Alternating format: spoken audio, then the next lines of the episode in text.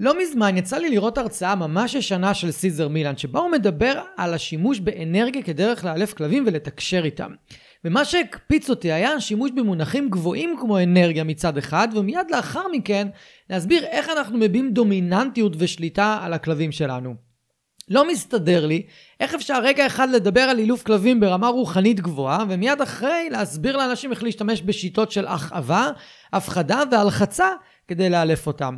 וגם, איך בכלל אפשר ללמד מישהו לתקשר עם הכלב שלו באמצעות אנרגיה שאנחנו חיים היום בעולם שבקושי מסוגלים לתקשר במילים. המילה אנרגיה נזרקת לאוויר יותר מדי בתחום האילוף, וחשוב לי להסביר איך אנרגיה כן יכולה לעזור לכם עם הכלבים, אבל ממקום מדעי שמתחבר לדרך הפורספרי. כמובן שמיד התקשרתי להדר גוטמן שתבוא להתארח בפרק נוסף, תעזור לי ללמד אתכם על הנושא הטעון הזה.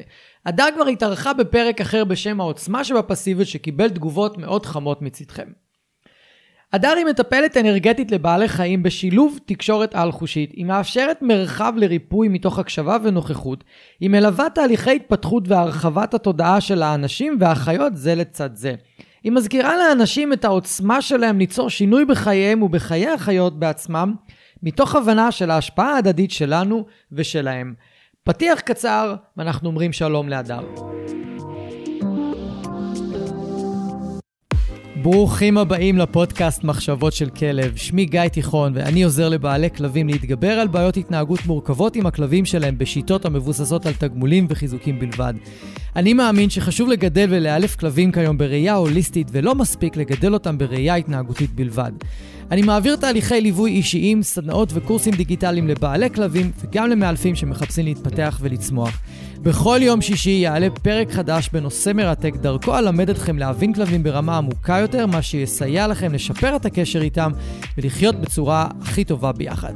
אם אתם נהנים מהתוכן, אשמח שתשתפו אנשים אחרים שמגדלים כלבים וגם הם יוכלו ליהנות מהפודקאסט. תודה שאתם מקדישים לי מזמנכם, המשך פתיח קצר ומתחילים.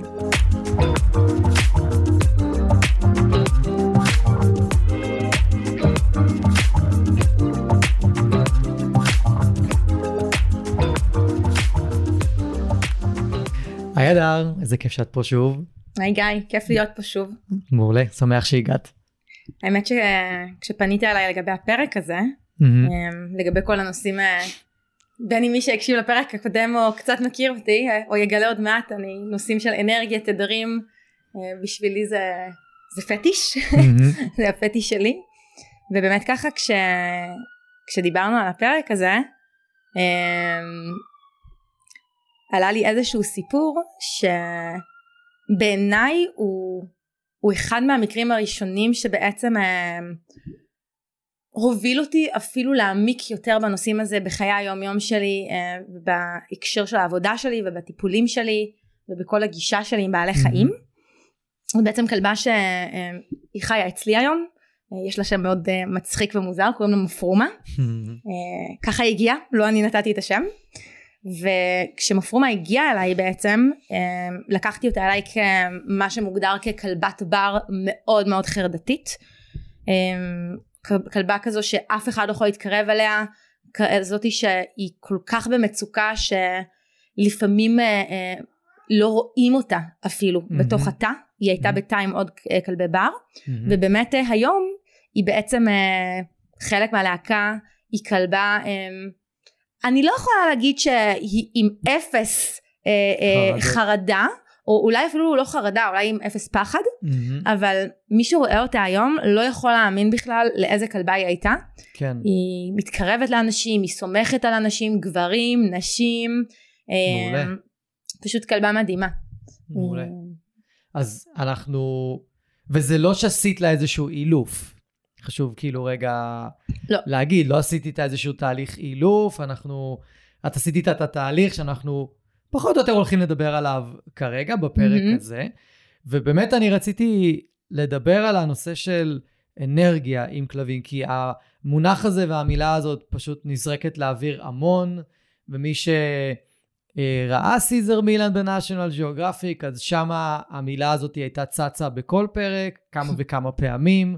ואני לא חושב שאנשים באמת מבינים במה מדובר. אני לא חושב שאנשים באמת גם יודעים איך משתמשים באנרגיה, או מה זה אומר, והאם בכלל אפשר להשתמש בזה באילוף, או בכלל בחיים, ו, וזה די מוזר כאילו שהמונח הזה, שהוא בכלל בא מעולם הרוח, וגם מעולם המדעי, ושהם השתלבו ביניהם, בכלל הגיע לכלבים. כאילו, מה הקשר בין אנרגיה לבין כלבים? עכשיו, לעניות דעתי, השימוש במילה הזאת, או בכלל באיך שמסבירים להשתמש בה, הוא פשוט קלוקל לגמרי, כי זה, זה מצחיק מצד אחד לראות, אותי זה הצחיק בדיעבד, כאילו, בדיעבד שהבנתי יותר, לראות את סיזר מילן מצד אחד מדבר מילים מאוד גבוהות של רוחניות, של אנרגיה וכאלה, אבל בפועל, בסופו של דבר, הוא הולך ומכאיב לכלבים. הוא הולך ובועט בהם, או הולך ונותן להם את המכה הזו בצלעות, או מאיים עליהם, או עושה פעולות שמפחידות אותם. מי שלא מאמין לי, חפשו סרטון ביוטיוב שנקרא The Dog Kicker, ואתם תראו שזה קיים, זה פשוט לקוח מה... זה אז... הייתי רוצה כזה שאולי נכניס אנשים לתוך הנושא הזה לאט לאט, כי יש לזה המון משמעות וזה גם יש לזה המון חשיבות במערכת יחסים עם הכלב, באיך שאנחנו תופסים אותו, מי המבוגר האחראי, כאילו, זה, אנחנו הולכים לקחת את, ה, את הנושא הזה למקומות מאוד מאוד מאוד פרקטיים בסופו של דבר. שיכולים לעזור למי ש... מי שרוצה ללמוד על זה עוד, מבחינת הנושא עצמו. Mm-hmm. אז אולי אני אשאל אותך ככה, מבחינת איך שאת תופסת את, ה, את הנושא הזה, את המונח הזה, זאת אומרת, מה, איך את תופסת את זה? בהקשר של בעלי חיים ובכלל. לפני הכל אני חושבת שזה נושא mm-hmm. שלדעתי האישית כולם צריכים להכיר אותו באיזשהו רובד. כי בין אם אנשים מודעים לזה או לא, כל החיים שלהם מתנהלים מתוך נכון. העולם של אנרגיות ותדרים. נכון. ו- ובאמת אם פעם גם המונחים האלה של אנרגיה היה יותר מקושר אה, לעולמות אה, רוחניים כזה, כן, רוחניקים, צ'קרות, הילינג רק, uh, I'm a healer וכל הדמויות שהיו עושים עליהם צחוקים. כן. זה לא היום, זה תמיד היה, זה פשוט מתחיל אה, להיחשף יותר לציבור. המדע בעצמו הוא מדבר על אנרגיה בעצם. אמ, על איך כל דבר בעצם בנוי מאנרגיה. אוקיי? אם ניקח את הגוף שלנו וניקח אה, אה, מיקרוסופט וניכנס פנימה עם כל המכשורים שלהם לתאים, לתת תאים, לתת אטומים, כל החלקים, כן, אני לא באה עכשיו להיכנס פה מדע, אבל אם תיכנסו פנימה פנימה פנימה את כל החלקים, בסוף מה שהם מוצאים זה שכל הגוף בנוי מאנרגיה ולא רק הגוף זה גם הכיסא זה גם השולחן זה גם הכלב זה גם החתול זה העט זה הכל אוקיי זה מזה הכל בנוי. Mm-hmm. עכשיו מה זה אנרגיה? זה, זה מילה שהיא קצת בעייתית כי אף אחד לא באמת אי פעם ראה אנרגיה. נכון. אנרגיה היא רק משהו שמודדים אותו um, עם כל מיני מכשורים היום או שאפשר לראות תוצאות של אבל אף אחד לא ראה אנרגיה. מה שכן אפשר זה להרגיש אותה בכל מיני צורות. גם אנשים שהם לא אה, רוחניים mm-hmm. או, אה, או מפתחים את זה, הם מרגישים את זה באיזושהי רמה, אולי פשוט הם לא כל כך מודעים לזה. אבל oh, באמת mm-hmm. רוב האנשים משתמשים במונח אנרגיה, גם אם הם לא כל כך מבינים מה זה. זה, זה קטע. זה... כן, טוני, טוני רובינס פעם, אה, הייתי ב, ב, באחד הכנסים שלו, והוא אה, מדבר המון, כאילו, הוא מזכיר את המונח אנרגיה, הוא מדבר על זה, ו... והוא אומר, תמיד מפתיע אותי שאנשים אומרים שאין להם אנרגיה. אנחנו עשויים מאנרגיה. מה זה אין לנו אנרגיה? Mm. זה יותר אין לי רצון, אין לי חשק, אין לי, אבל אנרגיה היא תמיד, היא תמיד שמה. ואז ממה שתיארתי עכשיו, אני, מקודם, גם ממה שאת אומרת, אז אני חושב שיש פער מאוד מאוד גדול בסופו של דבר לבין איך ש... מה שהמדע יודע לגבי אנרגיה היום, וגם מה ש... אה, איך משתמשים בו בעולם הרוח, לבין מה שעושים בפועל עם כלבים. Mm-hmm. כי סיזר מילן בסופו של דבר כשהוא הכניס את המונח הזה, הוא הראשון שהכניס אותו, הוא בא ודיבר במילים מאוד מאוד גבוהות ואמר אני, אנחנו צריכים לה, לה, להראות לכלב uh, calm assertive uh, behavior וכל הדברים האלה, אבל בסופו של דבר בפועל זה ירד לפעולות ש... גרמו לכלב להיות יותר קשוב או להפסיק את מה שהוא עושה כי היה לו לא נעים, כי הכאיבו לו, כי איימו עליו, וסיזר גם משתמש בכל ערים אלקטרוניים למי שכאילו לא יודע, ודוקרנים וכל האביזרים האלה. הוא לא חסר, הוא לא חוסך באביזרים. ואז לי בתור מישהו שמקשיב לזה מהצד נוצר פער מאוד גדול. רגע, אתה מדבר על משהו שהוא נורא רוחני ונורא גבוה, אבל מצד שני בפועל עושים משהו שהוא מאוד אה, נשמע הפוך אולי. וכאילו, איך זה מסתדר בסופו של דבר? אוקיי. Okay. כמו שאתה מביא את הדברים של סידר, כאילו, זה נשמע שהיה פער מאוד גדול בין המילים שלו לפעולות mm-hmm. שלו. בעצם לא היה תיאום, נכון. תאם, בין המחשבות, הרגשות והפעולות שלו.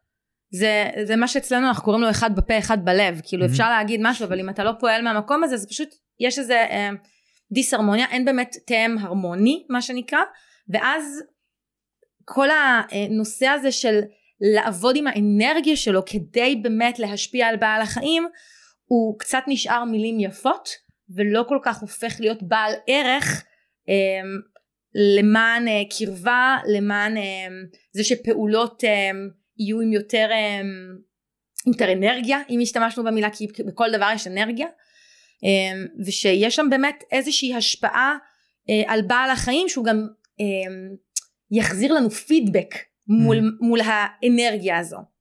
קודם אמרת את, ה, את מה שטוני רובינס אמר שאיך אפשר להגיד שאין לנו אנרגיה כי זה באמת לא עניין של אנרגיה אנחנו בנויים מאנרגיה זה פשוט באיזה תדר אנחנו נמצאים דיברת mm. על רצון תשוקה או או כל רגש אחר זה עניין של תדר מה זה תדר?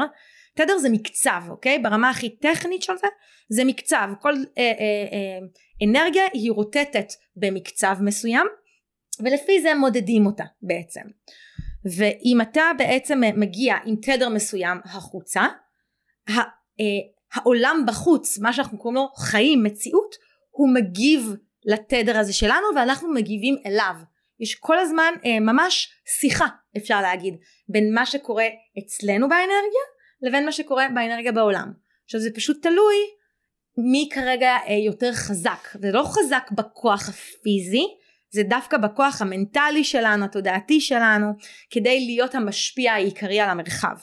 עכשיו מה שככה עולה לי לגבי אולי הסיטואציות עם סיזר שאתה מתאר זה שהוא רצה להשיג תוצאה מסוימת והוא לא היה מספיק אה, אה, אולי אה, אני אשתמש במילה אמיתי עם עצמו שכרגע הוא אולי שואף שהוא יחזיק תדר והכלב יגיב אבל זה מוקצב בזמן טלוויזיה זה מוקצב בסדרה שצריכה לעמוד באיזשהו לוח זמנים, לוח יעדים, זמנים, יעדים, בדיוק. קהל שיתעניין. איך אומרים באילוף? שלהסתכל על אילוף חיובי זה סופר משעמם, כן. כאילו, כי זה כזה, כי זה תהליכי, זה לא איזה משהו שקורה בקאט, אז גם שם, ושם יש לוח זמנים, יעדים, ואז הוא בעצם נאלץ אה, כמו אה, לפעול כנגד הדבר, ו, ו, והתדרים שם לא הסתדרו, אז הבעל חיים לא יכל להגיב לו גם פידבק, הוא הפך להיות תגובתי לסיטואציה, במקום נכון. שהוא ייקח שהוא יהיה common assertive כאילו במקום שהוא באמת יהיה במקום הרגוע הזה עכשיו גם אסרטיביות צריך להיות זהירים עם המילה הזו כי המילה הזו היא כן, ש... היא כן, קצת נכון, זה... אה, מתפרשת לחלק מהאנשים ככוחניות. נכון, והאסרטיביות זה בעצם אה, איך אני מעביר את המסר שאני רוצה מבלי לפגוע בצד השני. Mm-hmm. זה מה שזה אסרטיביות אומרת. Mm, יפה. זה הכל. ובאמת הרבה אנשים לוקחים את זה במקום של אגרסיביות, וזה גם מה שהפער הזה שנוצר לי הרבה פעמים, שהייתי רואה את סיזר מילן, או כל, או כל בן אדם, גם מאלף, גם וטרינר, לא משנה, שהם מדברים בצורה אחת, ואז הפער בין איך שהם פועלים הוא כל כך כל כך גדול, אבל הפער של מי שמדבר על אנרגיה ולוקח ושואב כאילו את המונחים מעולם הרוח, שעולם הרוח בכלל בחיים לא, לא ייקח צד כוחני. ב... בתקשורת. לפחות ככה אני תופס את זה. ואז פתאום רואים משהו שהוא מאוד כוחני לכלב, פשוט מצולם נורא טוב, אז אנשים פספסו את זה. ואז, אה, ואז משם גם נורא קל לבוא ולהפיל אשמה על אנשים. אתה לא קם אסרטיב, אתה לא אסרטיבי מספיק עם הכלב, אתה לא משתמש באנרגיה שלך, נכון? איך משתמשים באנרגיה לעזאזל? אה. איך עושים את זה? איך אני מעביר לכלב שלי איזה משהו? איך אני גורם לכלב שלי לעשות משהו באמצעות האנרגיה שלי? כאילו, איך בכלל מלמדים בן אדם לעשות את זה? זו מיומנות רוחנית כל כך גבוהה. אז בן אדם יבוא ויעשה את זה? אי אפשר, ואז זה הפך להיות איזשהו כלי בעיניי, וגם סידר עושה את זה הרבה מאוד, וגם עוד מאלפים אחרים עושים את זה, וגם אנשי מקצוע אחרים עושים את זה, של... זה נורא קל אחרי זה לבוא ולגלגל את האחריות על הלקוח. אבל אם אני מהלב שמשתמש במילה אנרגיה, ואני לא יודע ללמד אותך לעשות את זה, איך האחריות היא עליך? והרבה אנשים, אני ראיתי אותם, והם סיפרו לי שהם היו לוקחים וחווים את האשמה עליהם. שהם לא מספיק טובים. בדיוק. כן. שהם גם לא, גם שהם לא מסוגלים, כי, כי לא כל תכונת אופי, כל אדם רוצה לפתח אותה, או שזו המתנה שלו, או הדרך שלו לעבוד איתה. נכון. והרבה פעמים זה יוצר באמת פער מאוד גדול, ואז הרבה אנשים חווים אשמה, או, או שהם לא מסוגלים, ו, ואז זה, זה, זה עוד יותר אבסורד, כי אנחנו רוצים להוביל אותם למקום של איזשהו ביטחון ומקום של נוכחות בגוף וכשהם בהלקאה עצמית ובניסיון לשאוף למקום שהם כרגע לא נמצאים בו והם לא יודעים איך לעבוד עם זה אז, אז זה עושה בדיוק את הפעולה ההפוכה mm-hmm. הם בעצם הם נכנסים לאיזשהו מצב של תדר יותר נמוך שאנחנו רואים נמוך וגבוה זה לא טוב יותר או פחות זה קצב זה מקצב מסוים פשוט ואולי אתם גם תזדהו עם זה באיזושהי רמה כשאנחנו עצובים או או, או באיזושהי מלנכוליה אנחנו מרגישים יותר איטיים בדרך כלל יותר כבדים כזה יותר קשה לנו להוציא את עצמנו mm-hmm. ביחס לתדר של שמחה למשל ואושר נכון. שיש לנו משהו קליל יותר נכון. זה העניין של גבוה נמוך זה לא טוב או רע או שלילי או חיובי ובאמת אם אנחנו נכנסים לתדר שהוא כרגע יותר נמוך אז הרבה פעמים בעצם מה שיקרה אנחנו פשוט או נוביל את הבעל חיים לתדר יותר נמוך יחד איתנו אמ, או שהבעל חיים כן יצליח לשמור על תדר גבוה אבל הרבה פעמים זה ייצר לנו דיסהרמוניה איתו יהיה לו נעים כי כשיש שני תדרים שהם במקצב שונה זה מה בעצם שנקרא דיסהרמוניה זה, זה, זה פוגש אותך לא נעים ובדרך כלל אנחנו עלולים להתקל בזה אם למשל אנחנו אנחנו או שאנחנו מכירים את סיטואציה שמישהו עצבני מאוד ואז מישהו בא אליו ב, ברגוע כזה כאילו בפיספול זה, זה עוד, עוד יותר. מעצבן כי יש איזושהי דיסהרמוניה זה לא נעים לו. אמ, אז הרעיון בסופו של דבר באמת קודם כל אתה אומר איך לעשות את זה? קודם כל לדעת את זה. אנחנו צריכים להתחיל להבין שאנחנו ישות אנרגטית שאנחנו באיזשהו מקצב מסוים והוא, והוא משתנה גם כל הזמן, okay? אוקיי? גם אין פה שאיפה שנהיה משהו אחד כל הזמן, אבל כשאנחנו מתחילים להבין קודם כל, אה, ולהבין קצת לוקח זמן, זה כרגע קצת מידע לגבי זה, ההבנה היא, היא, היא דורשת אה, ניסיון גם, ו, ו, ולהבין את זה בגוף, אז אנחנו ננסה היום ככה לדבר על זה קצת להוריד את זה לקרקע אבל רעיונות כאלה הם, הם יישארו אם לא נתנסה בהם לאורך תקופה אז הם יישארו רק רעיונות. אבל באמת אה, קודם כל לדעת את זה שאנחנו אה, אה, אנרגיה וכל מה שסביבנו אנרגיה רגע נמקד את זה לכלבים אז גם לכלבים יש אנרגיה. ואם אני רוצה אה, לעזור לכלב שלי להתחבר אליו זה גם תלוי מהרצון שלי אה, להשתמש בזה כעוד אה, איזשהו כלי ב, אה, ליישם כשאני עובדת עם מאמן כלבים או עם מטפל או כל דבר. אז זה באמת רגע להבין ש... ההשפעה היא יכולה להיות ממני החוצה ואני יכול גם להיות מושפע מהחוץ אליי בעצם. ואז זה כמו כדור שלג כזה. כאילו אני מושפע מבחוץ ואז אני שוב מגיב לעולם מה שאנחנו קוראים אצל כלבים ריאקטיבי אז אנחנו נהיים ריאקטיביים לעולם במקום ב-responding בתגובה שיש בה איזשהו היענות. אמ, איך? היענות. אוקיי. גרבה כאילו כן לבחור את התגובה שלי בעצם. וכשאני בעצם אה, בוחר להיות המבוגר האחראי שאני זה שרוצה להשפיע על בעל החיים שלי ואני לא נותן לכל מה שהוא עושה בין אם זה בהתנהגות שהיא לא נעימה לי או במשהו שאני רואה שהוא חווה ש, שקשה לי איתו ואני לא אה, אה, הולך למקומות האלו אלא בוחר רגע בתוכי מה אני רוצה להרגיש מה אני רוצה שיקרה איך אני רוצה להשפיע על, ה, על המצב אז קודם כל משם יש כל מיני כלים. שוב אני אולי אדבר היום על איזה כמה דברים שאפשר לעשות אבל יש עוד המון דרכים ויש עוד המון שערים לדבר הזה אבל בסופו של דבר צריך אה, לרצות לקחת אחריות ו, ולהתחיל לחקור את הקסם הזה של ההשפעה ואז לצורך העניין אם אני לוקחת את זה לתוך אימון זה לא אומר אה, ש, שאני לא צריכה אימון את הפעולות הפרקטיות זה לא אני יושבת בבית רגל על רגל אה, רק מנסה לשנות את התדר שלי וחושבת שמחר בבוקר אני אקום והכלב שלי ישטוף כלים גם mm-hmm. זה זה בעצם היכולת שלי להביא אל העולם החיצוני, אל הפעולות, את הערך המוסף, כדי שמה שאני עושה בפעולות הוא באמת יעבוד כמו שאני רוצה. כי למה אנחנו רואים הרבה פעמים um, כלב אחד מגיב לאימון בצורה מסוימת, כלב אחר ככה. עכשיו, יש הרבה גורמים. אפילו מגיב אחרת לבני זוג באותו בית. נכון, מגיב שונה לבני זוג, מגיב אחרת, אצלנו זה לבייביסיטרים של היו של הכלבים. ממש, אצלנו רואים את זה חד משמעית. עם להקה גדולה, זה, זה ממש ניכר בצורה אפילו קיצונית יותר. אבל, אבל כן, זה, זה להתחיל לחקור את זה, זה להתחיל רגע להיפתח לרעיון הזה, ואני חושבת שהיום אנשים כן יותר פתוחים כבר. אני חושבת שהיום ה, ה, ה, הרוח והמדע כבר הרבה יותר הם, הם, נוכחים במרחב בחוץ, ואנשים מתחילים להיחשף לזה. וזה פתאום כבר לא מילים גסות לדבר על אנרגיה ותדרים mm-hmm. ועל ההשפעה של זה.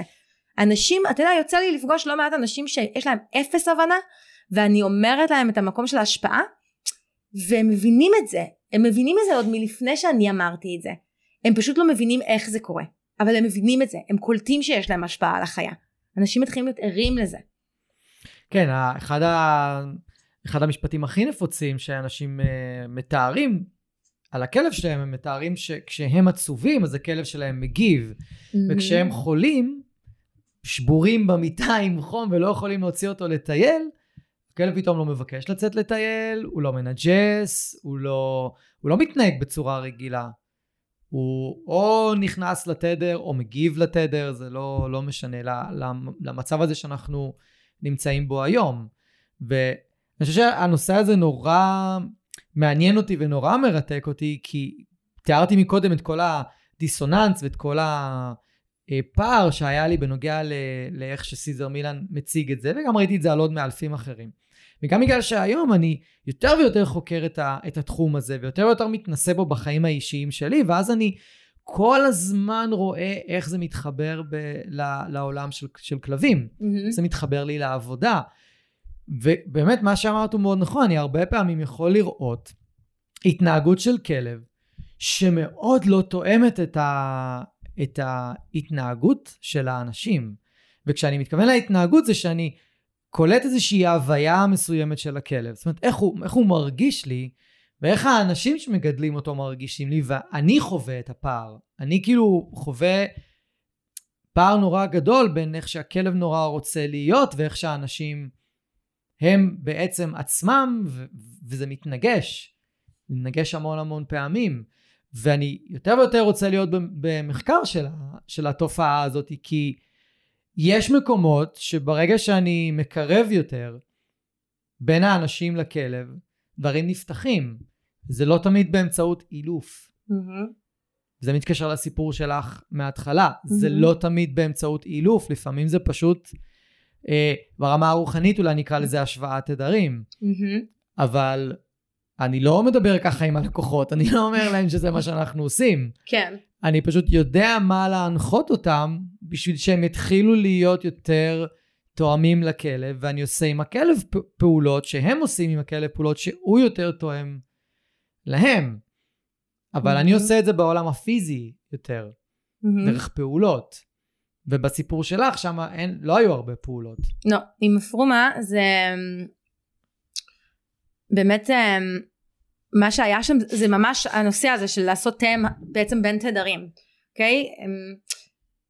מה שקרה עם הפרומה זה שבעצם אמרתי הייתה כלבה מאוד חרדתית ואני בסופו של דבר הרי כן יש לי שאיפה לעזור לה מה זה אומר? לעזור לה למצוא אה, שלוות רוח אה, mm-hmm. למצוא רוגע שמשם כאילו שתהיה מאושרת שזה כמובן אבל כשאני באה למפגש עם כלבה כזו אמ, זה באמת אמ, קודם כל לבוא נטולת אג'נדה ו... זה לבוא רגע קודם כל לראות איפה היא נמצאת. יש את הרצון שלי מה הייתי רוצה עבורה ויש את איפה היא נמצאת. ואם אני לצורך העניין באה מול כלבה סופר חרדתית אה, וכולה מכווצת ובהיסטריה ואני אבוא ו... יבוא אליה מין אה, אנרגיה רכה נורא אה, שכזה משדרת שלווה מדהימה יש מצב שבהתחלה זה לא יהיה לה נעים כי המערכת שלה צועקת סכנה ברוגע. זה לא תואם את איפה שהיא נמצאת היא לא יכולה להכיל את זה בשלב הזה.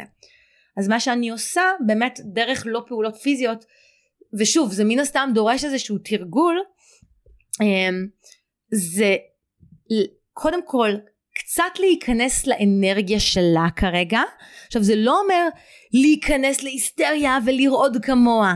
זה רגע כמו הם, אמ, להתחבר לחלק מסוים באנרגיה שלה, זה שוב, זה לא להיכנס לדרמה, זה לא לעשר שלה, זה, זה, זה רגע פשוט להסתכל עליה, אוקיי? זה ממש להתבונן עליה.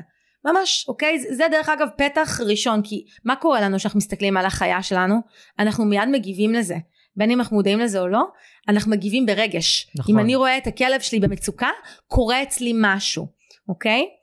אז אני מסתכלת עליה, אני נותנת לה מידע של החרדה שלה להגיע אליי, לרגע, אני באמפתיה אליה, אוקיי? לא ברחמים, אלא באמפתיה ובחמלה, ואז אמ, מה שאני רוצה לעשות זה כמו כאילו, כן? לקחת באנרגיה צעד אחורה, להוריד ממנה את המבט, לנטרל את המעבר הזה, ובעצם אמ, לייצר בתוכי אמ, רגש של שלווה, כאילו פשוט להיכנס לשלווה, לחמש שניות. ואז אני שוב מחזירה אליה את המבט, אז אולי אני לא אכנס לעשר שלה, אולי אני אכנס לתשע וחצי, ואז אני שוב אמשוך אותה אליי. זה מין תנועה כזו של אני באה אליה, בואי קצת אליי. אני באה אלייך, בואי קצת אליי. כאילו, ואז זה ממש כזה כמו פימפום כזה, זה מין תנועה mm-hmm. כזו של פימפום, אליה, אליי, אליה, אליי, וככל שאני עושה את זה, אני יכולה לקחת יותר זמן של השלווה, וכמו, אפשר לדמיין את זה כמו איזה בלון שמתנפח ומתרחב ומתרחב, מין מכל שגדל, ואולי חלק מכירים את זה מתוך NLP למשל וכאלה, זה קצת מה שנקרא אה, הצטרפות והובלה. אני בעצם קודם כל מצטרפת אליה, ואז אני מתחילה להוביל אותה. מצטרפת ולהוביל. עכשיו, פה עשיתי את זה עבורה בשביל לעזור לה. העניין הוא שדברים כאלה אפשר לעשות גם לצורה מאוד מניפולטיבית mm-hmm. ו- וכוחנית כמו שדיברנו על קודם, אוקיי? זה דובר ב- ב- ב- במקומות ש- שאנחנו פחות מתחברים אליהם, אבל פשוט זה עניין של מה אתה עושה. זה, כשאתה לומד את הכלים האלה ולומד לעבוד איתם, זה אומר שיש לך כוח מאוד מאוד גדול, ולכולנו יש אותו. אנחנו נולדנו אה, יצורים מאוד מרתקים, אנחנו פשוט לא, לא מגלים לנו את הקסמים שיש בתוכנו, לכולנו. Mm-hmm. וכשאנחנו מתחילים להיחשף לזה, יש לזה הרבה כוח, ואנחנו רוצים ללמוד לעשות את זה אה, עבור אה, הכלל, אוקיי? לא כדי לשלוט בהם או ליצור איזה מניפולציה עבורם. כן, אני לא אעשה את זה כי בא לי שהיא תעשה משהו שהוא לא תואם אה, אותה, את, ה, את מה שטוב עבורה ככלבה שצריכה אה, צרכים מסוימים.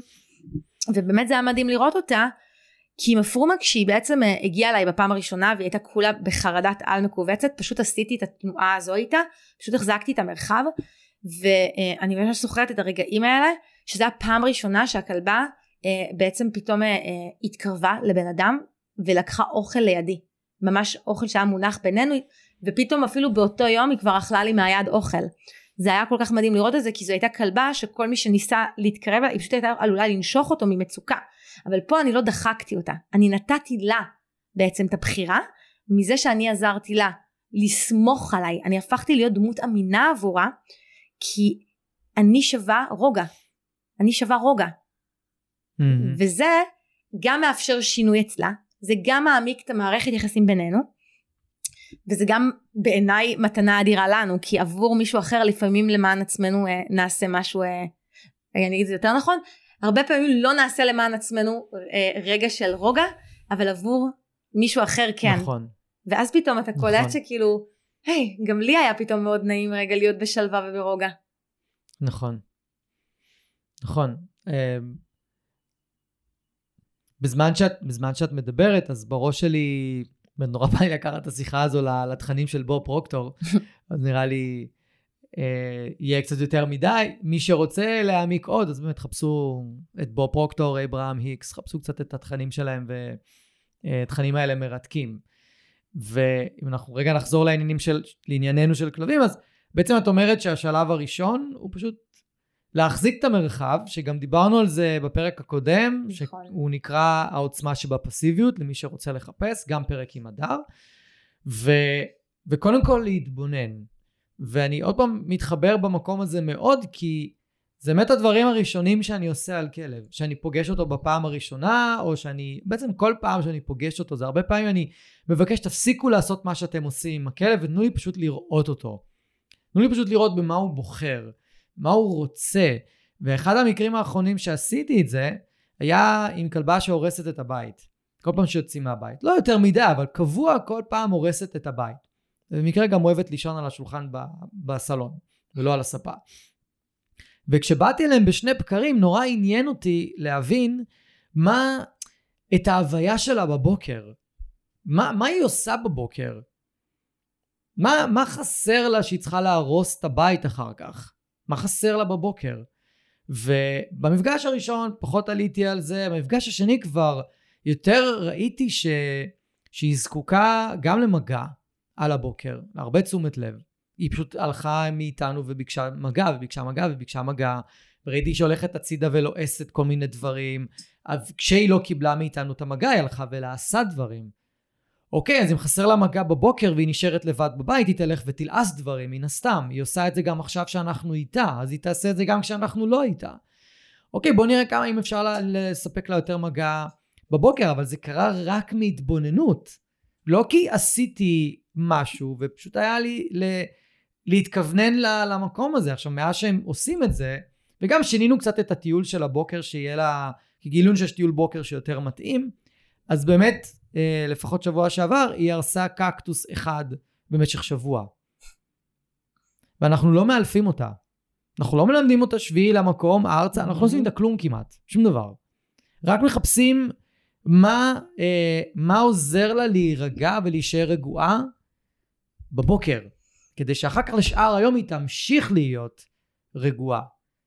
זה כאילו כרגע איזה סיפור שאני יכול לספר מהצד שלי על אילוף במרכאות, שלא באמת אילוף.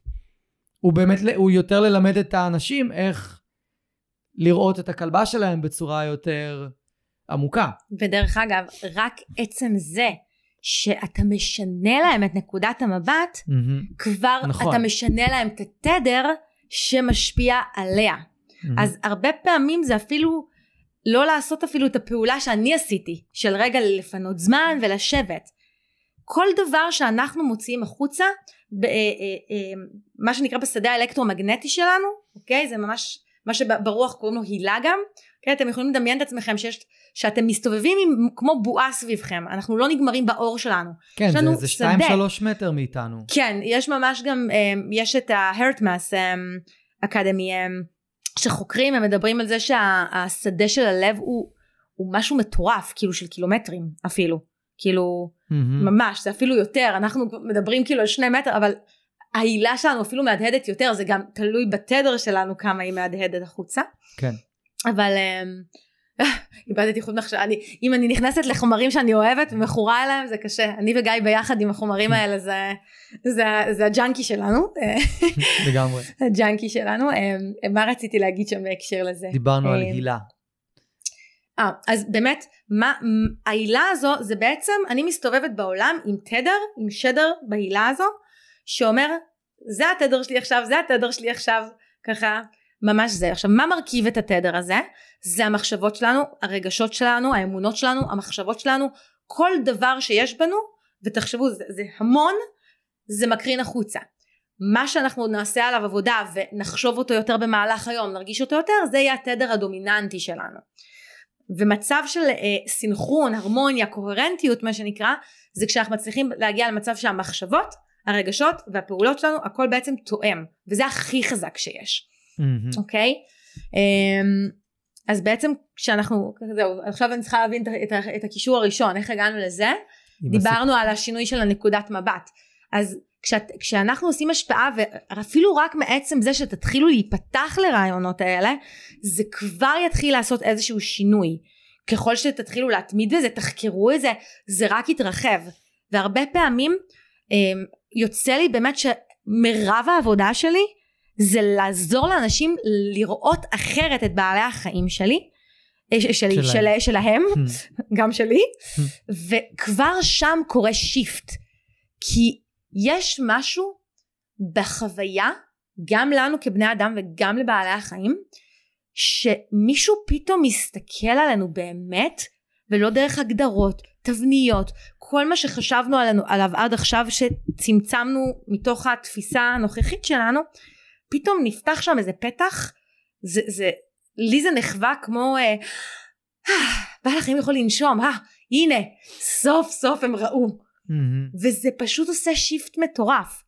על זה תוסיפו פעולות, תוסיפו את, ה, את האימון, את הת...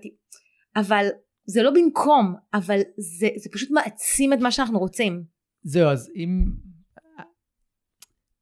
המ- המקום הזה של להתאים את הפעולות למחשבות שלנו זה נורא חשוב, כי אנחנו יכולים נורא לרצות לאלף את הכלב שלנו ונורא לרצות לפתור את הבעיות או לטפל בבעיות או בקשיים שיש לנו איתו, אבל אם בסופו של דבר בראש המחשבות שלנו הם סביב זה לא הולך לעבוד, זה לא יצליח, או הוא מסכן, הוא סובל, או כל הדברים האלה שבעצם קראנו להם תדר נמוך, אז זה לא יעזור כמה נאלף את הכלב, וכמה נוציא עליו כסף, ונקנה לו דברים, ונלך למטפל ההוא, ולמטפל ההוא זה לא יעבוד. נכון. זה לא יעזור. וזה כאילו, אולי אפשר להכניס את זה תחת ה...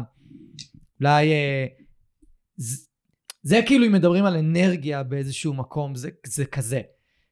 זה כזה. אם אני רוצה שהאנרגיה שלי תשפיע על הכלב, אז אני חייב לחשוב מחשבות מסוימות, את המחשבות שאני רוצה לחשוב, אם אני רוצה שהתהליך יצליח, אני חייב שהמחשבות יהיו על זה שהתהליך מצליח. מהמם. ואם, אה, ואז אם אני חושב שהתהליך מצליח וזה המחשבות שיותר דומיננטיות בראש שלי, אז אני גם ארגיש בצורה מסוימת, ואז אני גם אפעל בצורה מסוימת, ואז זה יעבוד. אבל אם באים לבן אדם ואומרים לו, תשתמש באנרגיה שלך, אבל המחשבות שלו הן מחשבות של אה, קטסטרופות, וזה לא יעבוד, זה רק ישאיר אותו עוד יותר מתוסכל. מהמם. במקום הזה. זאת אומרת, אנחנו חייבים להסביר לבן אדם איך הדברים באמת עובדים. זה מה שבו פרוקטור מדבר עליו המון, למי שרוצה לקרוא לזה עוד, והנקודה הזו של הסתכלות זה גם נורא מעניין, כי גם על זה יש מ- ניסוי מדעי, הניסוי שהכי נעשה, שנעשה הכי הרבה פעמים אי פעם בתחום הפיזיקה, ניסוי השני החריצים. גם אפשר לחפש את זה ביוטיוב, הכל שמה. חפשו דוקטור קוונטום, כן. סרט מצויר מתוק שמסביר איזה מדהים. כן, וזה בעצם אומר בשורה התחתונה שהדברים שאנחנו מסתכלים עליהם משתנים, ואם אנחנו לא מסתכלים על זה, זה משתנה. זאת אומרת, איך שאנחנו מסתכלים על הדברים, משפיע על איך שהם ייראו. משפיע על מה שהם קורא, מה, בדיוק, על מה שקורה בפיזי, וזה נורא מעניין, כי, כל, כי זה כל פעם חוזר חזרה בצורה מעגלית ל... על מה אני חושב עכשיו שאני מסתכל על הכלב שלי? על מה אני חושב עכשיו שאני עושה איתו את התרגיל שאמרו לי לעשות? על מה אני חושב עכשיו שאני הולך איתו לווטרינר? כאילו, אם רוצים באמת לדעת לעבוד עם אנרגיה, אם רוצים באמת להבין תדרים עד הסוף, זה קודם כל על מה אני חושב עכשיו. זה בכלל להחליט ש... שאנחנו רוצים להיפגש כאילו עם, עם הנושא הזה. כי... ברור, מי שלא רוצה כבר מזמן לא כן. מקשיב לנו. כן, כן.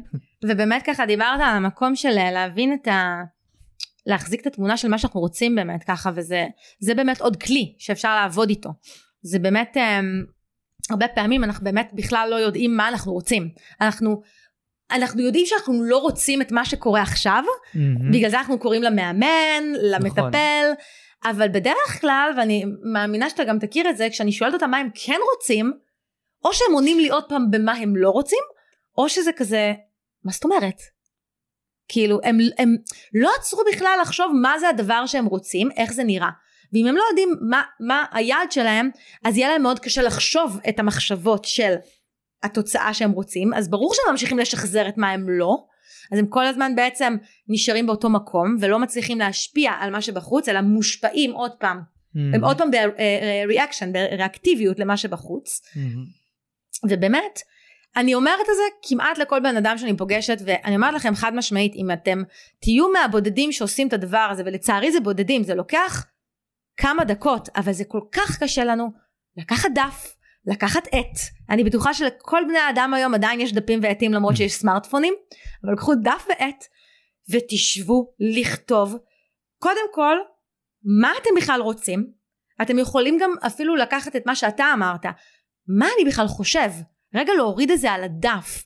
יש לנו כל כך הרבה מחשבות והרבה פעמים אנחנו לא ערים למחשבות שרצים לנו בראש. לא סתם רוב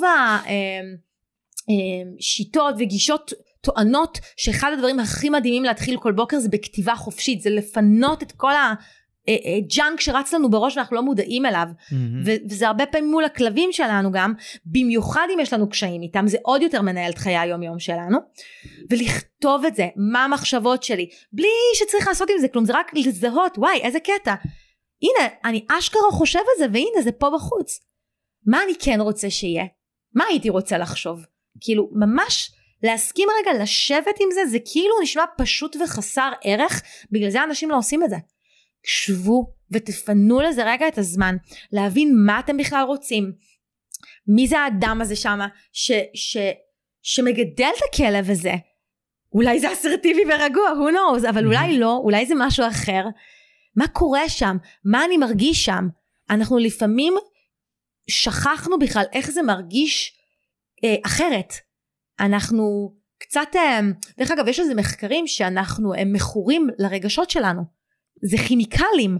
אנחנו מכורים לכימיקלים הפנימיים שלנו. נכון. ואנחנו קמים בבוקר, ואם אנחנו לא מיד מתחילים להרגיש את מה שהתרגלנו להרגיש, אנחנו נייצר כל צורה שהיא של חשיבה או אירועים חיצוניים כדי שהדבר הזה יתעורר והנה זה מה שאני מכיר גם אם זה לא נעים לנו זה התמכרות לכל דבר לרגשות. קוראים לזה רגש בית ב-NLP. רגש בית? רגש בית. זה הרגש שאני רגיל להרגיש Mm-hmm. רוב הזמן, ואם אני ארגיש רגש אחר הרבה זמן, יקרה מה שאמרת בדיוק. Mhm. אני אעשה פעולות כדי לחזור לרגש הבית. Mm-hmm. ואצל הרבה אנשים היום, רגש בית יכול להיות דיכאון, עצב, תסכול, כעס, כאילו, Mm-hmm. פחות ופחות אנשים הרגש בית שלהם זה אושר או הנאה או, או שלווה, משהו כזה. שלווה, רוגע. וואו, שלווה. זה- מלאות, סיפוק, כן, שפע, הודיה, כן, כל הש... נכון. ו- שלל הזה. ואם, אז איך בעצם אנשים עכשיו אה, יכולים לחבר את זה לכלב שלהם באופן ישיר? אוקיי, אז קודם כל, באמת, אמ, דיברנו קודם על להתבונן, נכון. להיות במרחב. מי שרוצה, שוב, אם מי שרוצה לקבל עוד מידע יותר מעמיק על להחזיק מרחב, תקשיבו לפרק העוצמה Mhm. שבפסיביות. אמ, אוקיי, אז באמת להתבונן.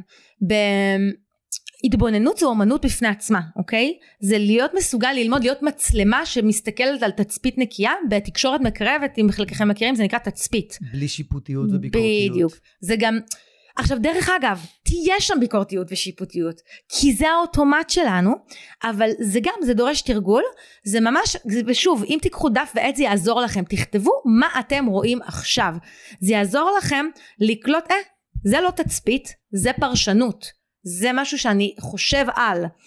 זה קודם כל ממש לפתח את האומנות הזו של התבוננות, ורק להסתכל, ואז גם אפשר להתחיל להקשיב לפרשנויות שלנו ולקלוט, היי, רגע, אני נותן פה פרשנות שגורמת לי להרגיש רגש שלא נעים לי להרגיש אותו, אז אולי אני יכול לבדוק אם יש משהו אחר בתוך הסיטואציה, אולי יש משמעות או פרשנות אחרת שאני יכול לתת, ואז אנשים אוהבים להגיד, אבל אתה משקר לעצמך. אבל זה לא שקר, כאילו זה בסך הכל פרשנות, אנחנו לא תמיד יודעים, אנחנו לא ממציאים משהו. תפיסות, אה, נקודות מבט ותפיסות ופרשנויות זה משהו שהוא אמת אם אתה נותן לו תוקף של אמת. אז זה להתחיל לתרגל את הדבר הזה וקודם כל להתבונן, לזהות את מה שקורה בתוכי. איך, אה, איך, איך בן אדם יכול לזהות שזה פרשנות שהוא מהמם. נותן, או שבאמת זה, זה משהו, מה שהוא רואה כרגע באמת? נורא קשה להפריד ביניהם. נכון. בגלל זה אני ממליצה על הכתיבה, כי הכתיבה עוזרת לנו לפתח מיומנות של, אמ, של התבוננות. אמ, גם אני שמיומנת יכולה ליפול בפח הזה, מה שנקרא. זה דורש מאיתנו לבדוק. אמ, האמת שמה שעולה לי ככה בצ- בצורה מאוד אינטואיטיבית זה, זה רגש. כי כשאתה בתצפית, אתה ניטרלי. אתה ניטרלי. בדיוק. לא יהיה שם אה, אה, תגובתיות. מהמם. בעצם. אתה תהיה ניטרלי כי אתה רק בתצפית אין שום זה עולה רגש קיבוץ בגוף משהו אז רגע מה קרה בתוכי עכשיו פרשנות רגע האם זה האמת אוקיי זה גם מתחבר דרך אגב לעוד כלים שנקראים העבודה של קייטי ביירון שהם ממש מפרקים שם כבר אמונות ובודקים האם הדבר הזה הוא האמת או יכולה להיות דבר אחר. תראו, אנחנו פותחים לכם פה את זה להמון כיוונים כי אם זה מעניין אתכם באמת יש המון המון מקומות שאפשר ללכת. זה נושא כל כך גדול שלגעת פה בזמן כל כך קצר זה קשה. אמ, אבל באמת רגע ננסה לאסוף את זה אולי למקום של הכלבים. אז באמת קודם כל ההתבוננות הזו. עכשיו התבוננות זה לא עכשיו אה, שבו חצי יום ותתבוננו.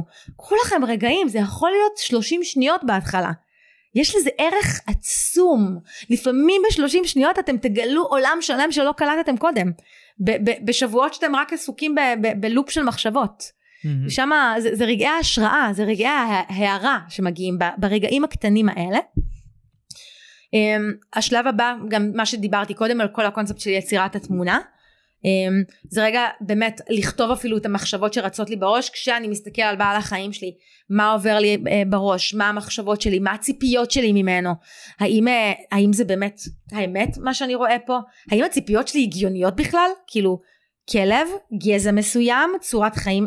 זה רגע לראות כאילו לפעמים אנחנו מצפים מהם להיות לא כלב בכלל. אמ, נכון. יש להם טבע מסוים שהם מגיעים אותו והרבה פעמים אנחנו כמו מנסים שהם לא יהיו בטבע שלהם. אנשים ו... שכחו איך כלבים מתנהגים. כן. יש כן. יותר מדי אה, תוכן, ספרים, טלוויזיה, יותר מדי תוכן שהוא כבר רחוק מאוד מאיך שכלבים באמת מתנהגים. מנסים, יש ניסיון בכמה עשרות שנים האחרונות, או לא יודע כמה, פשוט מנסים להכניס את הכלבים לתוך תבנית מאוד מאוד ספציפית. ובגלל, וזה אחת הסיבות שיש לאנשים כל כך הרבה בעיות עם הכלבים שלהם. נכון. והרבה פעמים נכון. יוצא לי בשיעור להגיד לאנשים, מה אכפת לך שהוא חופר בדשא? ואין להם תשובה. נכון. אין להם תשובה, הם פשוט מפסיקים את הכלב. אני אומר לו, טוב, תן לו לעשות דברים של כלב. כן. ואז פתאום, אחרי שהכלב הוציא את כל האנרגיית אה, תסכול שהצטברה לו בטיול, מחפירה, בחפירה יותר נכון, הוא לא נושך את הרצועה, הוא פחות מתפרץ, הוא יותר מסוגל להכיל טריגרים, הוא יותר מסוגל להכיל סיטואציות, כי הוא חופר. כי הוא קיבל צורך כל כך בסיסי ש... שהיה חסר לו. כן. זה צרכים בסיסיים.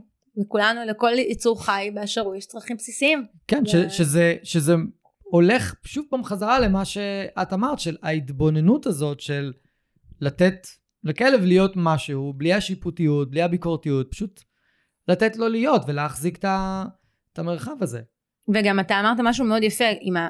שהאדם הזה מפריע לו שהוא חופר, ואתה שאלת אותו, אתה, מה זה מפריע לך? הרבה פעמים אנשים יכולים פתאום, כאילו, יש אנשים שאין להם תשובה למה זה מפריע כן, להם, היא לגיטימית. הרבה פעמים זה בוץ, הרבה פעמים זה הבוץ. אבל הרבה פעמים זה, זה, זה ממש פתאום כזה, אה, אוקיי, אולי אני בכל זאת יכול לאפשר. חשבתי שאסור. חשבתי שאסור. אה, וואי, כמה, אני לא יודעת אם היום עוד שומעים את זה, אני בטוחה שכן, המקום הזה של... אה, שהכלב אה, מנסה להשתלט עליי, כאילו. זה בדיוק המקום של ה... אני צריך לשלוט על הכלב לפני שהוא ישתלט עליי, כי הכלבים בכדור הארץ הם רוצים להשתלט פשוט על האנושות, אז... כן, עדיין קיים.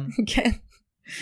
אז אבל כן אני, אני חושבת שמה שאנחנו היום כבעלי מקצוע עוזרים לאנשים מעבר לכלים הטכניים הפעולות זה בדיוק לעזור להם לראות את הנקודות העיוורות בחשיבה שלהם בתפיסה שלהם. ולפעמים מספיק שתשאל את השאלה הנכונה או שתאיר את הפנס לגבי את האור לגבי הדבר הספציפי פתאום כאילו שם קורה השיפט המשמעותי. זה לא באיך לימדת אותם לתת את החטיף זה דווקא באיך הצלחת לגרום להם לראות משהו שאיפה שהם היו הם לא ראו את זה. ו- נכון. וזה בעיניי גם מחזיר לאנשים את הכוח, הם נהיים פחות תלויים בנו, כי אנחנו עוזרים להם לחשוב בעצם בשאלות האלה. ועם נכון. הזמן אנשים לומדים, אני רואה את זה אצלי לפחות עם לקוחות, עם הזמן הם פתאום לומדים לשאול את עצמם את השאלות האלה.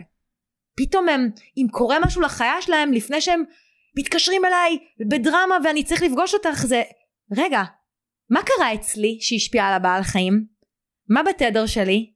אה וואי איזה קטע. אני באמת כבר שבועיים במצב כזה וכזה. וואי הוא מגיב אליי. mm-hmm. הוא מגיב אליי.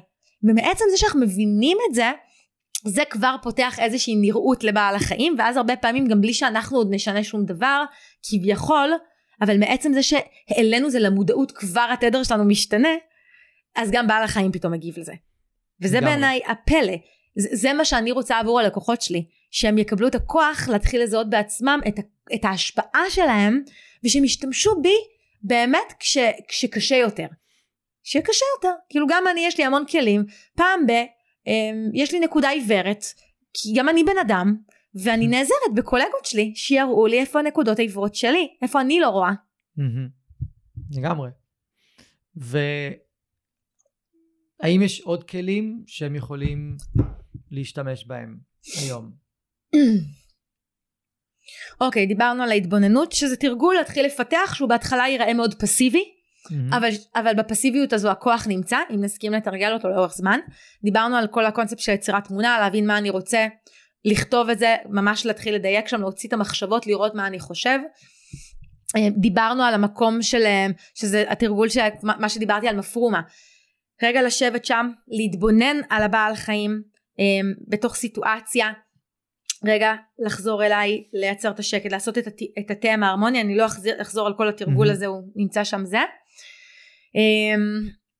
עכשיו, מה שעולה לי, ככה מתוך, ככה גם קצת דיברנו לפני, שאלת אותי לגבי התרגולים האלה במצבים קריטיים, ברחוב למשל. נכון. אם למשל אמ, מישהו הולך ברחוב עם כלב אה, רגיש יותר והוא בתגובה מה אני יכול לעשות שם בתוך הסיטואציה הזו בעצם. כן, שמה ששאלתי היה אוקיי אז אני עכשיו יש לי כלב חרדתי ואני רוצה לנסות לעשות את מה שאת תיארת, לפתוח לו מרחב, להתבונן, להיכנס קצת, לצאת, אה, יותר נכון סליחה, להיכנס, לצאת, להיכנס, לצאת, אבל mm-hmm. הוא כרגע בחרדה איומה. Mm-hmm. הוא לא איתי כרגע, כאילו, זה, זה לא משהו שיכול לעבוד לי באותו רגע.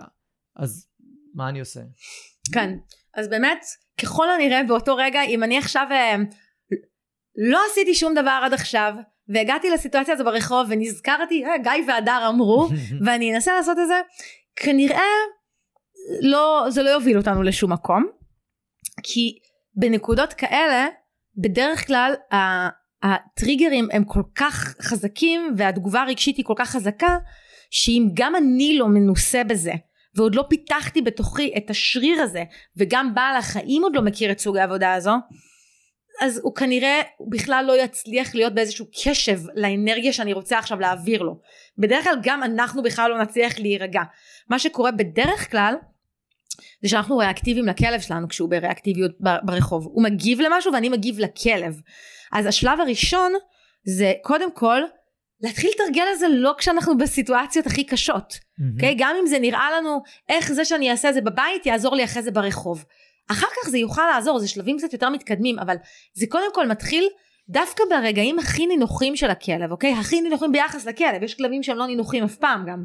אז להתחיל במקום עם הכי פחות טריגרים, אולי זה החדר שלו, המיטה שלו, ולאט לאט מתחילים להעלות את, את, את, את הרמות של הטריגרים אחרי שהתחלנו לראות שהוא מצליח גם להגיב לרוגע הזה שאני מייצר לו. ועם הזמן אנחנו ברחוב גם נוכל להתחיל הם, כן ליישם את זה כי זה כבר יהיה משהו שטמנו את הזרע הזה אוקיי אבל שוב זה לא יקרה ביום אחד, זה דורש הדרגה והתמדה, זה דורש את כל מה שאמרנו, גם בטיול להיות מסוגל לראות את בעל. את הכלב מטייל בנינוחות יום אחד ברחוב, ושוב את התרגולים האלה יהיה לי יותר קל לעשות כשאני גם ברוגע, כי אם הכלב עכשיו נובח ברחוב אז כנראה שאני לא אצליח אה, לדמיין אותו שעכשיו הוא לא נובח. וזה בסדר, זה לגיטימי, אוקיי? Mm-hmm. Okay? זה, זה, זה, זה, גם לאנשים שמורגלים לעשות עבודה כזו, זה, זה קשה, אין מה לעשות, אנחנו, יש לנו חושים שמגיבים למה שקורה בחוץ. כן, זה גם. מאוד, מאוד, מאוד מזכיר איך אנחנו מאמנים כלב, קודם אנחנו נאמן אותו mm-hmm. בסיטואציות אה, פשוטות יותר, ולאט לאט נתקדם, אז אנחנו צריכים גם לעשות את זה יוצרים ארגז כלים, עצמנו. ואז את הארגז כלים הזה אנחנו מרחיבים לעוד uh, טריגרים בעצם, מתחילים ללמד, מתחילים לדייק את הארגז כלים הזה. אוקיי? Mm-hmm. Okay? אני יכולה להגיד מה עשיתי עם כלב אחד ומה עשיתי עם כלב אחר וזה יהיה דומה אבל זה אף פעם לא יהיה אותו דבר כי האדם שונה, הכלב שונה, הצורה שהוא מגיב שונה. אז תמיד נצטרך לדייק את זה אבל ככל שאנחנו נתרגל את הדברים האלה מתחיל להיפתח איזשהו פתח של תקשורת חדשה בינינו לבין החיות? זה משהו שקשה לתמלל אותו כי זה משהו שהוא פנימי ואני פשוט רואה את האנשים שאנשים פתאום אה, מתחילים אה, אה, לקלוט מה הכלב שלהם צריך בסיטואציה מסוימת שלפני זה בגלל שהם היו כל כך מופעלים הם לא יכלו לקלוט שזה כל מה שהכלב צריך. אנחנו נכנסים לפאניקה? מה אני צריך לעשות? איזה פעולה? רגע אם אני רגוע אני פתאום איכשהו תבוא לי הערה על הפעולה האחת הזו שהיא תהיה הרבה יותר משמעותית מכל ה-200 פעולות שניסיתי לעשות עד עכשיו. כי היא תבוא באנרגיה יותר אה, נינוחה. אה, אפילו אפשר, שוב אני אשתמש פה אפילו במילה אסרטיבית מתוך אותו מקום שאני אה, בטוח במה שאני מביא. בטוח במה שאני מביא, לא אסרטיבי אפילו כלפי הכלב, mm-hmm. זה אסרטיבי בתוכי שוואי הפעולה הזו זה מה שאני הולך איתו. עכשיו אני לוקח החלטה ועושה אותו ממקום שלו ונינוח. אני יודעת לאן אני מובילה את הכלב אני יודעת מה אני רוצה ואז קורה שם משהו. אה, אבל שוב זה, זה עלול להישאר רק מילים אם אנחנו לא אה, מתרגלים את זה ואני ואתה ועוד הרבה אחרים ראינו את זה קורה. וזה ועם הזמן גם התחלנו לחקור את זה ולהיכנס עוד ועוד והנה ואנחנו גם ממשיכים לחקור את זה בלי סוף. זה כן אני אני מאוד מסכים כי גם אני עושה את זה כל הזמן בתהליכים שאני מעביר. כל הזמן. אני מסתכל על איך הבן אדם מתנהג, איך הכלב מתנהג, אני מחבר בין ה... בין, אמרתי קודם, אני מחבר בין התדרים ביניהם, אני מנסה כל הזמן לא רק לתת תרגילים, לא רק לתת עבודה לאנשים עם הכלב, כי גם יש איזשהו capacity מסוים, איזשהו mm-hmm. קיבולת גם לבן אדם וגם לכלב, הם לא יכולים לעשות מעבר לכמות מסוימת, וצריך להבין משהו אחר. ואני חושב שעולם ה... עולם האילוף המאוד מיושן, הדרך שלו להביא משהו מאוד מהיר היה דרך ענישה. Mm-hmm. ואם הכלב לא הגיב לענישה, אז זה ענישה יותר חריפה. ואנחנו עכשיו עושים את כל התהליך ההפוך. כאילו, אנחנו עושים עכשיו רוורס לכל הדבר הזה של, רגע, בוא קודם תתחבר לכלב שלך ברמה הרבה יותר עמוקה. עזוב כאילו את כל התרגילים ואת כל הזה. כן, הם חשובים, כי אנחנו חיים בעולם פיזי, אבל בוא נראה אם אנחנו יכולים להתחבר ברמה יותר עמוקה כדי להביא שם איזשהו רוגע ולהביא איזה משהו אה, יותר מהיר. Mm-hmm. מי שעושה את זה כן יכול להגיע למצב יותר מהיר, ולפעמים הדרך לעשות את זה או להגיע לזה, לפעמים זה איזושהי פעולה יחסית דרסטית אפילו בעולם החיצוני, mm-hmm. כמו מעבר דירה, שדיברנו על זה בפרק הקודם, למשל, mm-hmm. או אה, פעולה פחות דרסטית, לצאת לטייל בשעות הרבה יותר שקטות, ולהתגבר על הפחד שלנו אולי מלטייל ב-10 או 11 בלילה, אוקיי? או מוקדם בבוקר. כן יכול להיות שאני צריך לעשות פעולות מאוד מאוד משמעותיות, אבל אלה, אלה פעולות שבתוכן יש חיבור יותר עמוק למה שהכלב זקוק, מבקש, צריך, whatever. Mm-hmm. ואני, כאילו, בהרגשה שלי, במיוחד היום שאני קורא לעצמי אה, אה, מאמן, מטפל, מאלף הוליסטי, whatever, שמסתכל על הדברים מהמון המון המון זוויות, ולומד כל פעם עוד זוויות, עוד זוויות, ובגלל זה אני מביא אותך כל הזמן, ללמוד עוד יותר על, ה, על הזווית הזאתי, כי אני מרגיש אותה. אני מרגיש אותה בצורה מאוד משמעותית. לפני, סיפרתי לך קודם שלפני שבועיים, בשיחת זום, סיפרו לי כל מיני התנהגויות שהכלב עושה, ואני בחו, בפנים, מה שהתחושה שלי צועקת זה משהו פיזי, משהו פיזי, בעיה פיזית, משהו פיזי, זה לא התנהגותי, זה משהו פיזי, זה משהו פיזי, זה משהו פיזי. ולא היו לי פתרונות התנהגותיים לתת להם, כי אין בסיטואציה שהם היו בה. פשוט אין. ותאמינו לי, ניסינו כל מיני דברים. שבוע אחרי הם כותבים לי הודעה זה היה אתמול, מהרגע שהקלטנו את הפרק, מצאו לו דלקת בשתן. אני לא יכול להתעלם מהתחושה שהייתה לי בשיחת זום שאני בכלל לא נמצא ליד הכלב. אני אזרוק משהו לאוויר ו- ואני עושה לה, אני עושה teasing, okay?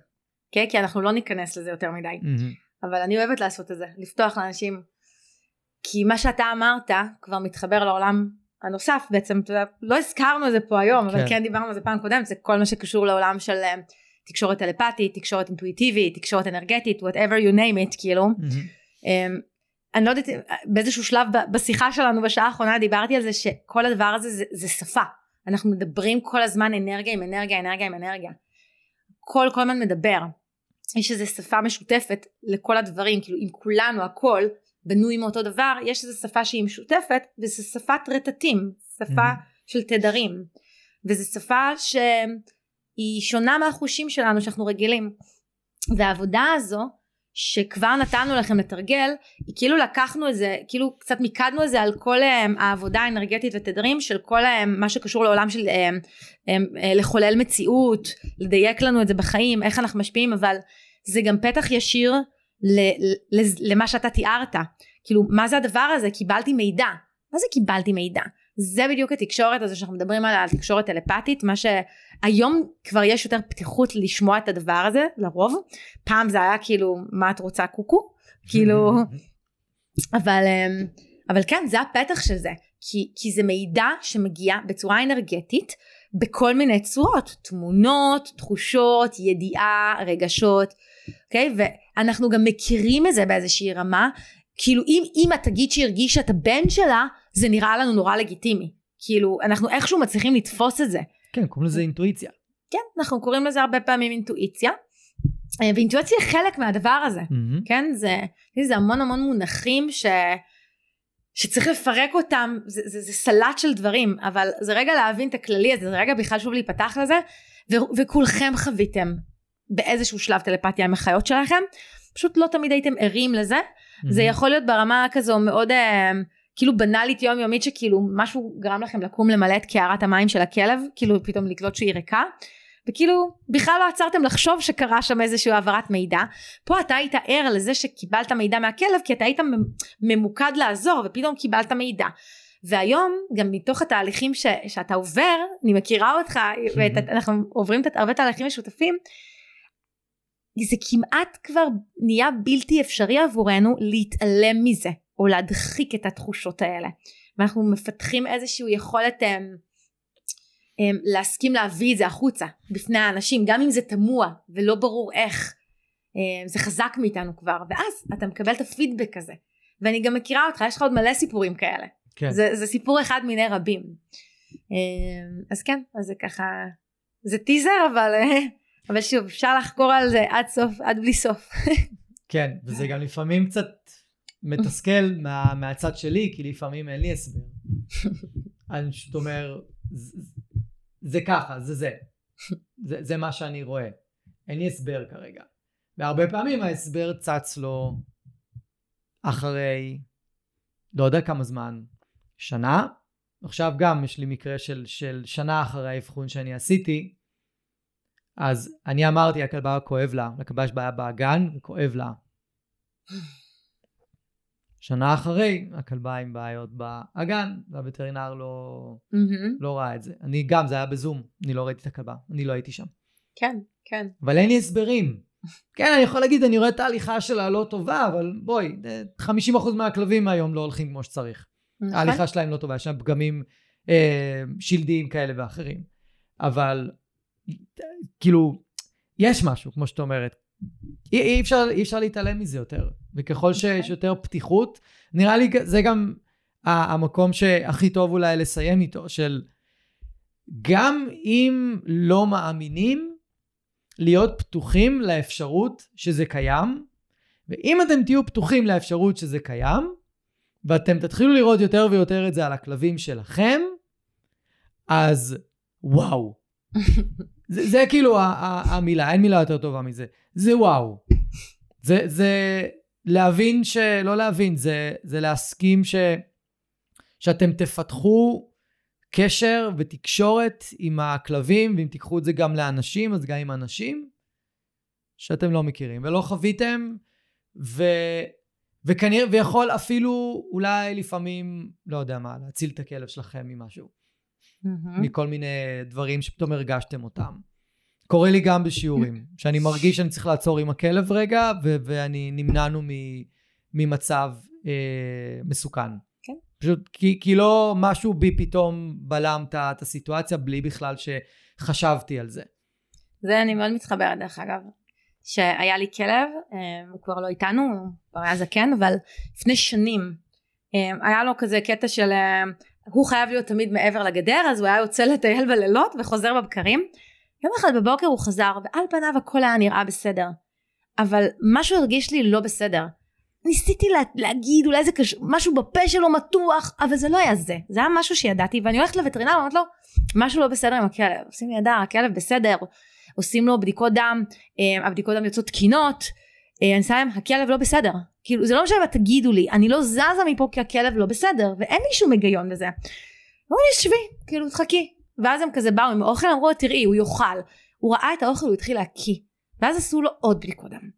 הכלב הייתה לו הרעלה שפשוט עוד לא הגיע לבדיקות דם אני, אני הרגשתי שמשהו לא תקין כאילו עצם זה שאני לא ויתרתי ונשארתי שם פשוט הציל את הכלב. וואו. מטורף. אז הנה זה מה שיכולה לקרות אם תפתח, תיפתחו לאופציה הזאת. מעולה. נראה לי נסיים בשני הסיפורים האלה. יש לנו טונות על מה לדבר. כן. בעניין הזה. אז אה, אני בטוח שנעשה עוד פרקים בנושא הזה ככל שככה ניכנס לזה יותר. אה, אז תודה רבה שהסכמת להגיע. תודה לך. ולהתארח ולדבר על הנושא הזה שוב. ומי שרוצה עוד לבדוק ולשאול, מוזמן לפנות אלייך, נכון? Mm-hmm. ולפנות אלייך בפייסבוק, בכל מקום אפשרי, ואם אתם רוצים להעמיק בתהליכים עם הכלבים שלכם, אתם מוזמנים לקליניקה של הדר, ולקבל טיפול ולהתנסות בעצמכם ולחוות בעצמכם. בטוח שתפיקו מזה הרבה מאוד. אז uh, תודה רבה. תודה, גיא.